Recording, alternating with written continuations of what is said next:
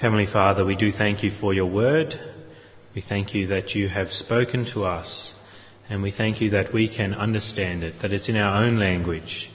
It is not too difficult for us to understand it, Lord, if we have the help of your Holy Spirit. Lord, we pray that you may give us much of your Holy Spirit's help this morning, and that he may give us great insight into what you have said, and so that we are able to live according to your word.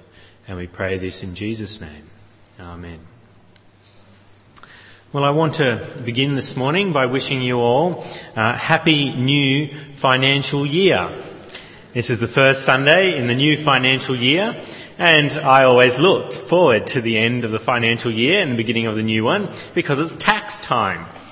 And I love that. I love it particularly since we've allowed to uh, are allowed to uh, submit our taxes online now, and so you've got this little program that you can punch in all your numbers and see how much you're going to get back or how much you owe uh, the tax department. And it also means that I can start purging from my archives lots of receipts and other bits of paper uh, from, you go back six years now, and so you can actually shred a lot of stuff. And I love to shred stuff. I love to get rid of stuff that's uh, been archived in, the, in my house.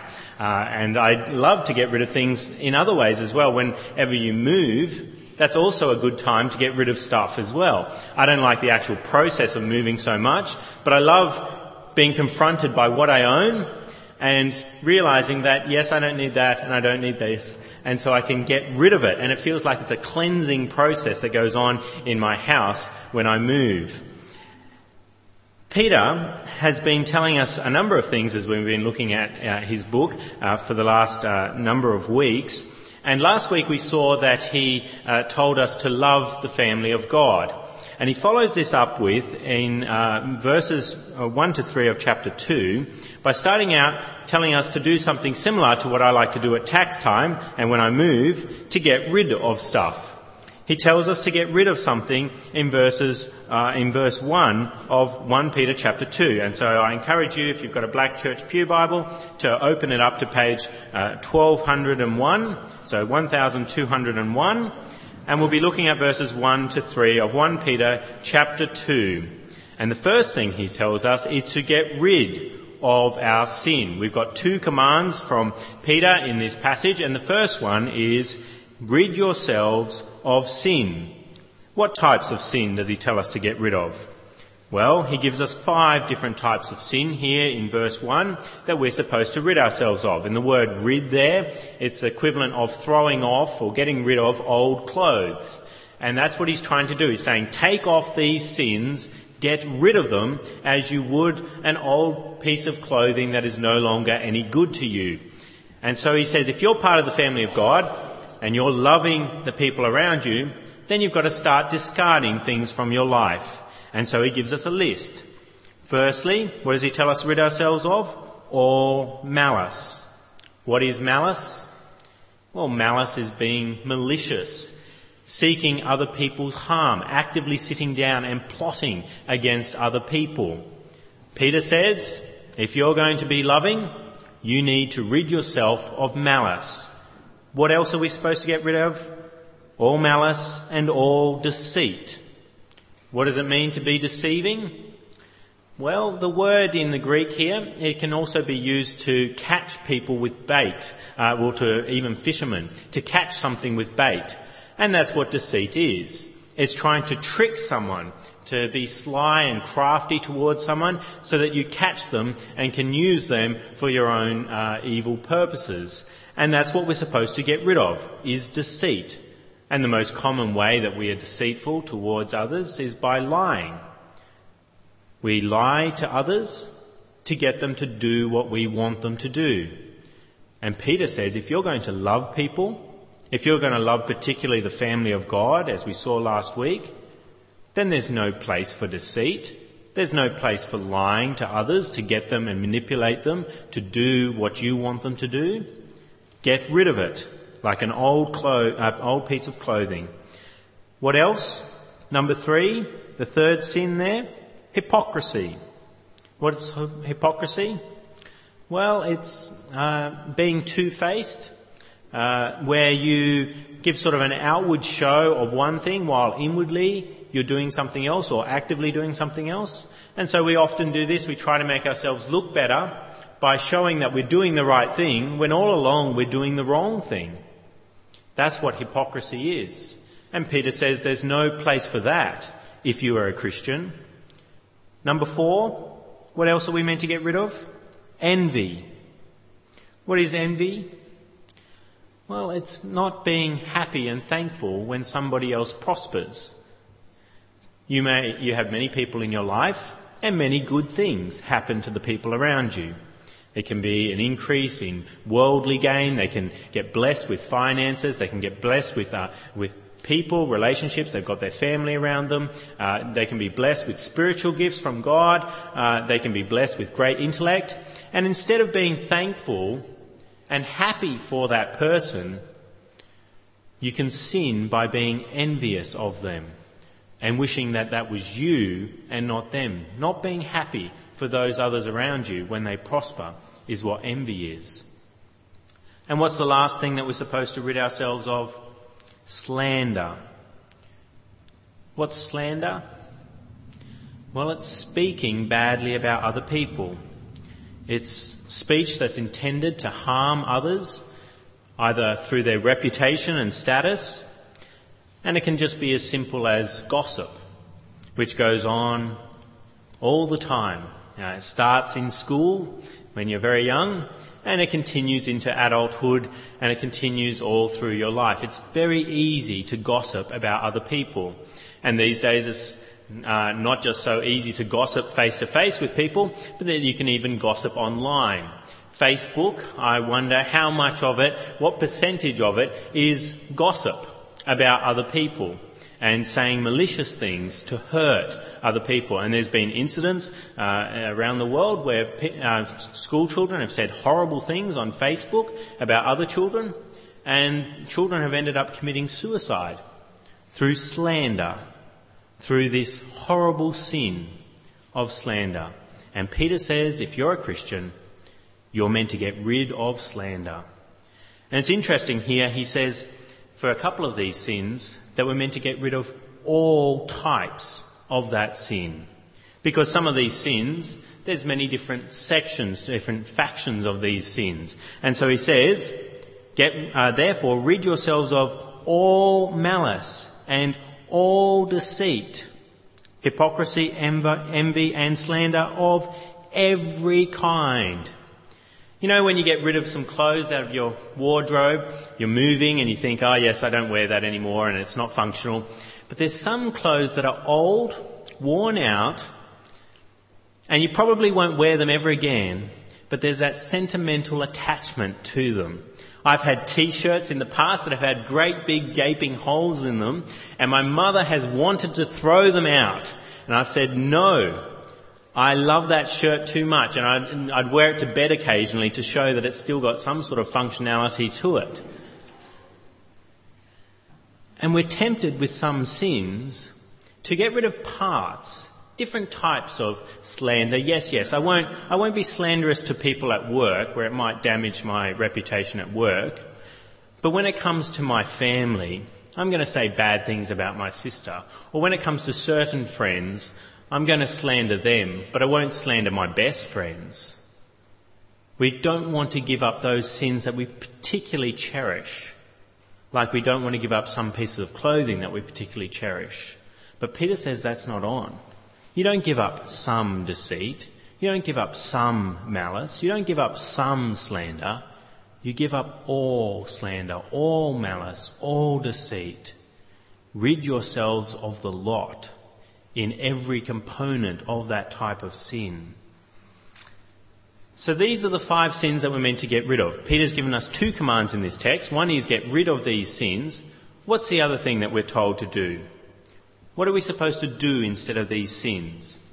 Well, it's given to us in verse 2. 1 Peter chapter 2 verse 2. Like newborn babies crave pure spiritual milk so that by it you may grow up in your salvation now that you have tasted that the Lord is good. Instead of sin, you're meant to crave milk. Now, what sort of milk? Sounds good if you particularly like drinking milk. Is this chocolate, strawberry, maybe banana milk? I like milkshakes. Here's a proof text for it that I'm meant to drink milk. Uh, so, and it doesn't say there that it has to be low fat, so I can tell my wife that I can have full cream milk here. Is that what it's saying? Like newborn babies, crave pure spiritual milk.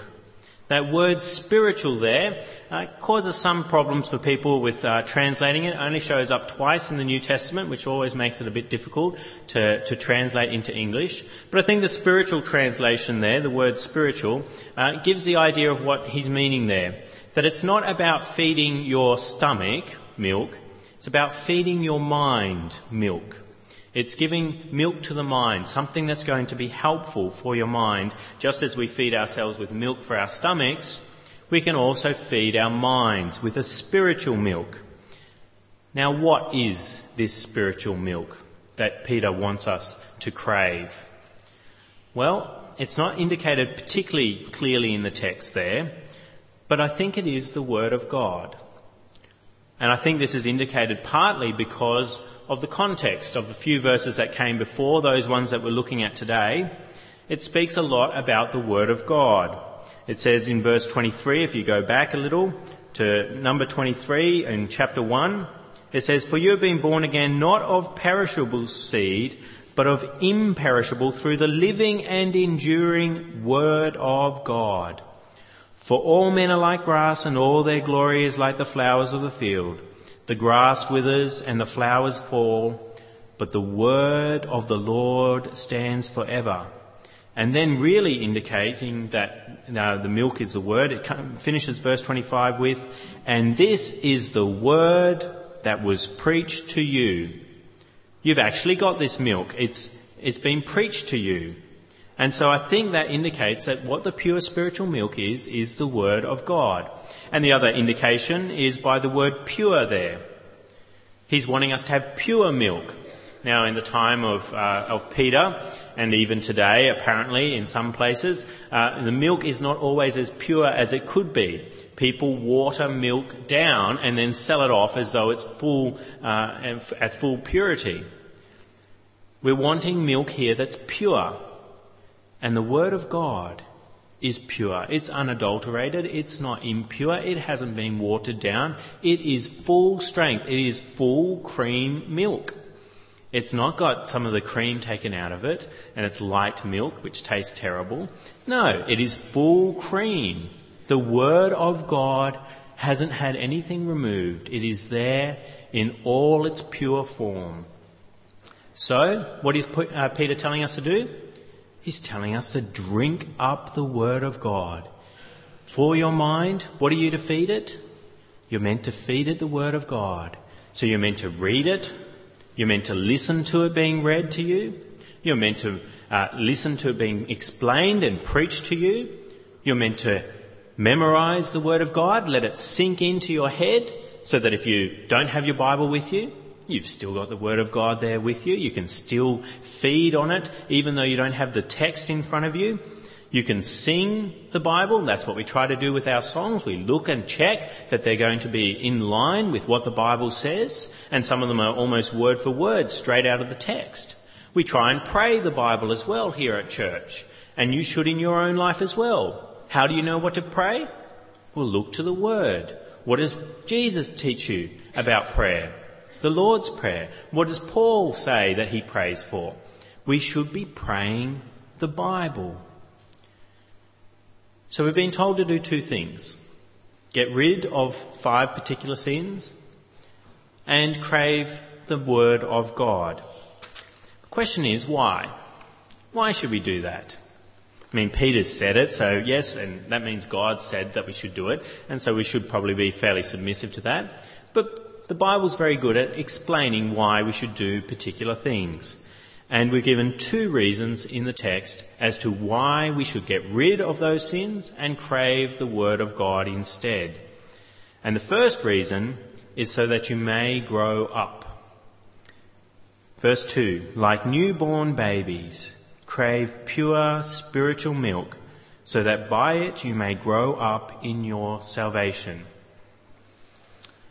Peter here is not just, he's not speaking to people who aren't Christians. He's speaking to Christians.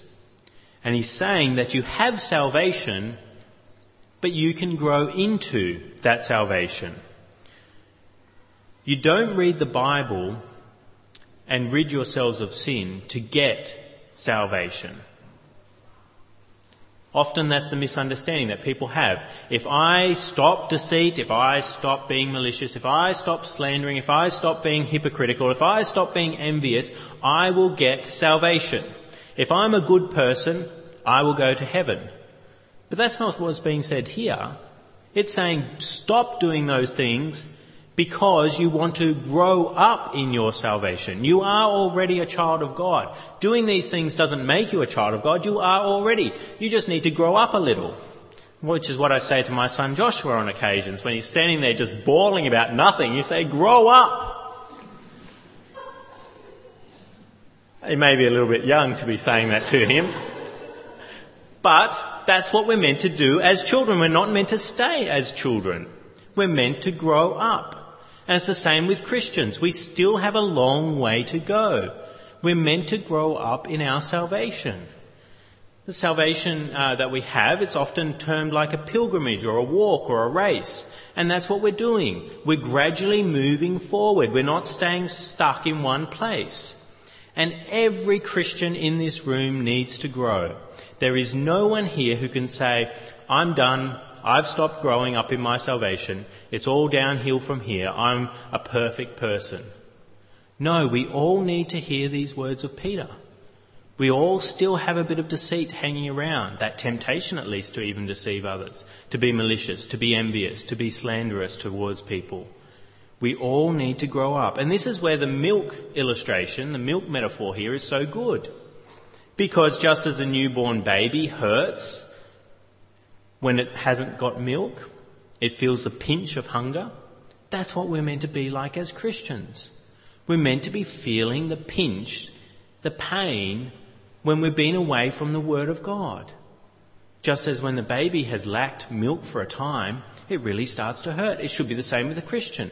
A Christian, when they're away from the Word of God for an extended period, it should start to hurt. They feel that craving, they feel that hunger, and they need to get back to the Word. And the other way that we see it's a good illustration is that as a newborn baby has hunger pulling it away from things, and even as us as adults know that, hunger pulls us away from our jobs, it pulls us away from our distractions, even from the television set. You have to get up and go to the fridge eventually.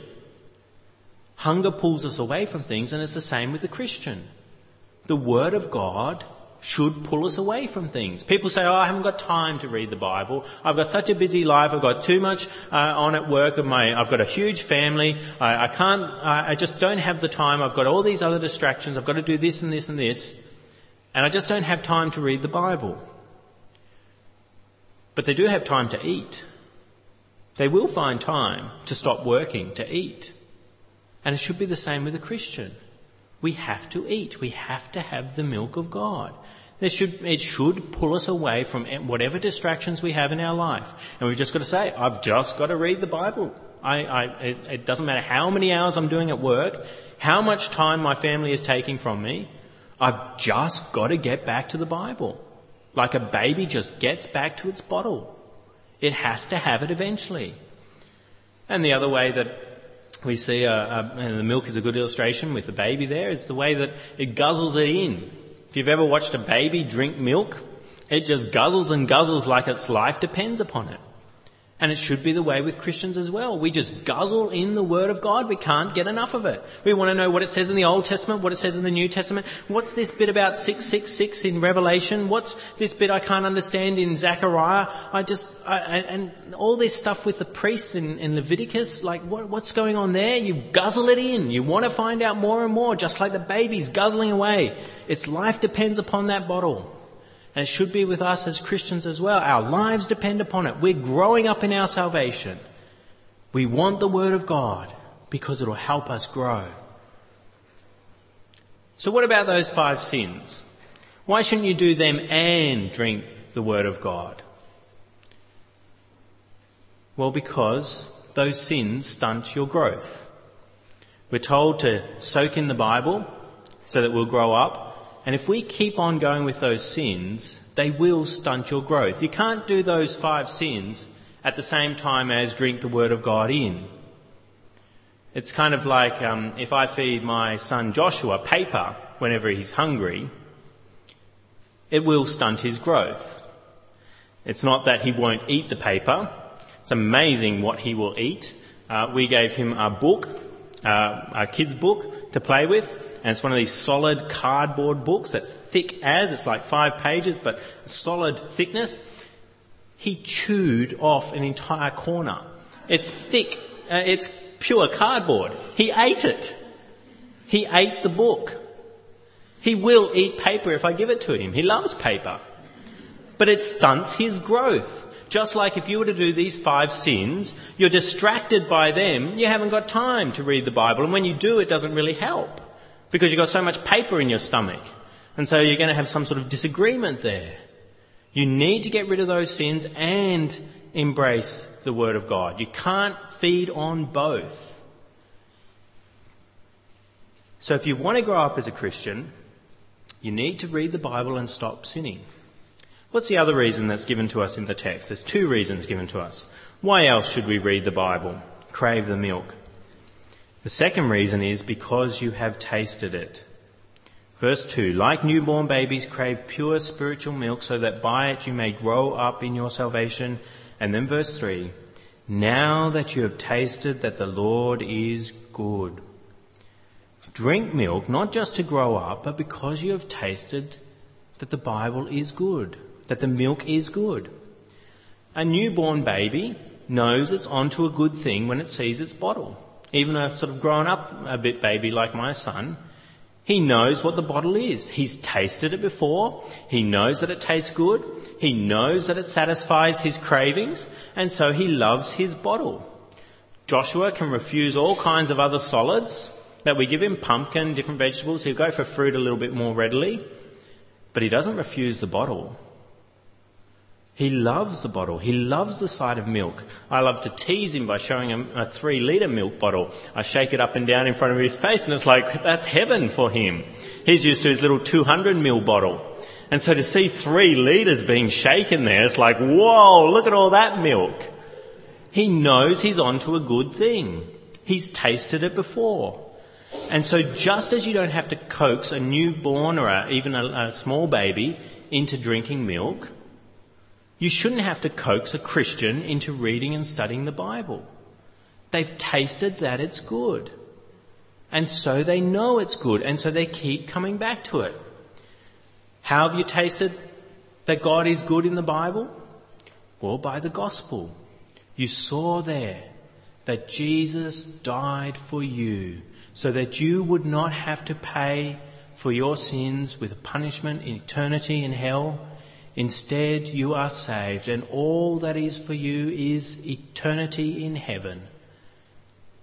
By repenting and believing in Jesus Christ, you have it all.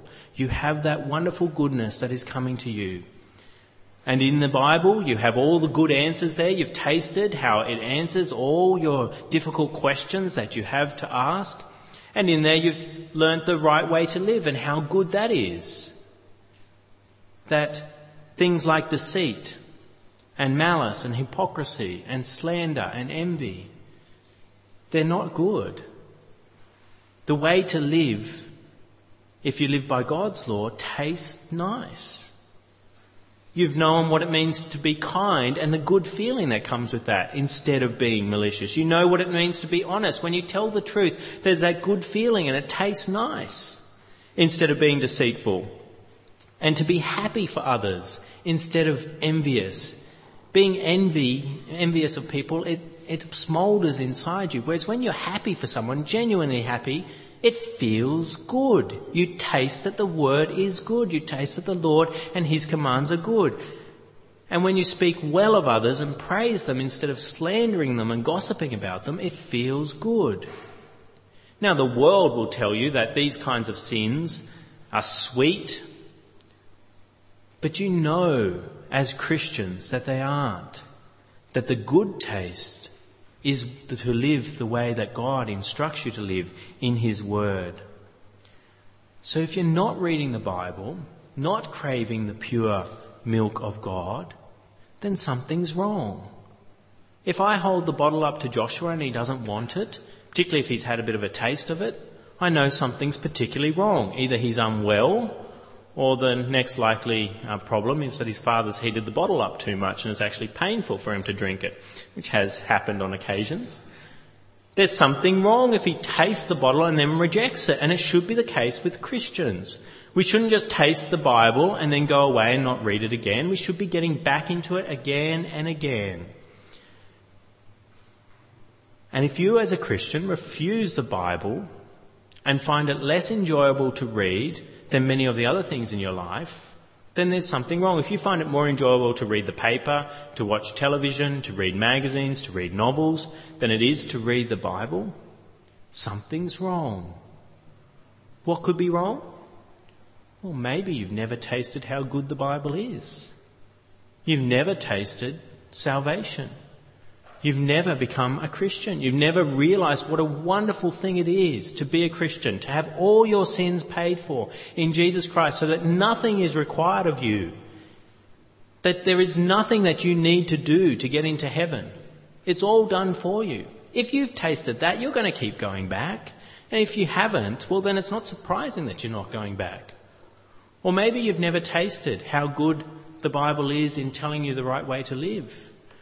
You haven't been living correctly, you've been hanging on to these five types of sin, and you've never tasted what it means to be not slanderous, not envious, not malicious, not deceitful. Embrace the Bible.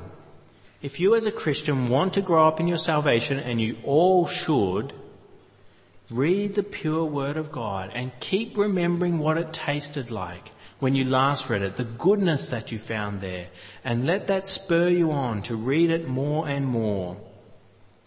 And if you want to be able to have a greater craving for the Word, remember to get rid of those sins. Rid yourself of sins. Stop feeding on cardboard and go for the pure milk of God. Stop sinning so that you can enjoy the Word of God when you read it. And remember the goodness that you found there previously. That'll spur you on to read the Bible. And if you're not a Christian and you're here today, I want to encourage you to taste the Bible and see the goodness that is there. Taste God as He's revealed to us in Scripture. Find out about Jesus and taste Him Embrace Him. Repent of your sins and believe in Him so that instead of being punished for eternity in hell, you go into paradise to be with Him. Taste and see that the Lord is good. And then keep going back to the Bible. Once you've discovered the gospel and understood it, keep going back there. Not because you want to find out how to live so that you can get into heaven. You already are if you've embraced Jesus but so that you can live according to his laws because you have found that they are so wonderful and so good and you have found so much goodness there. If that is you, embrace Jesus today. Do it right now. All you have to do is say sorry to God and say, I want Jesus to be the sacrifice for my sins, the substitute. Do it now. Don't delay. Let us speak with our God now.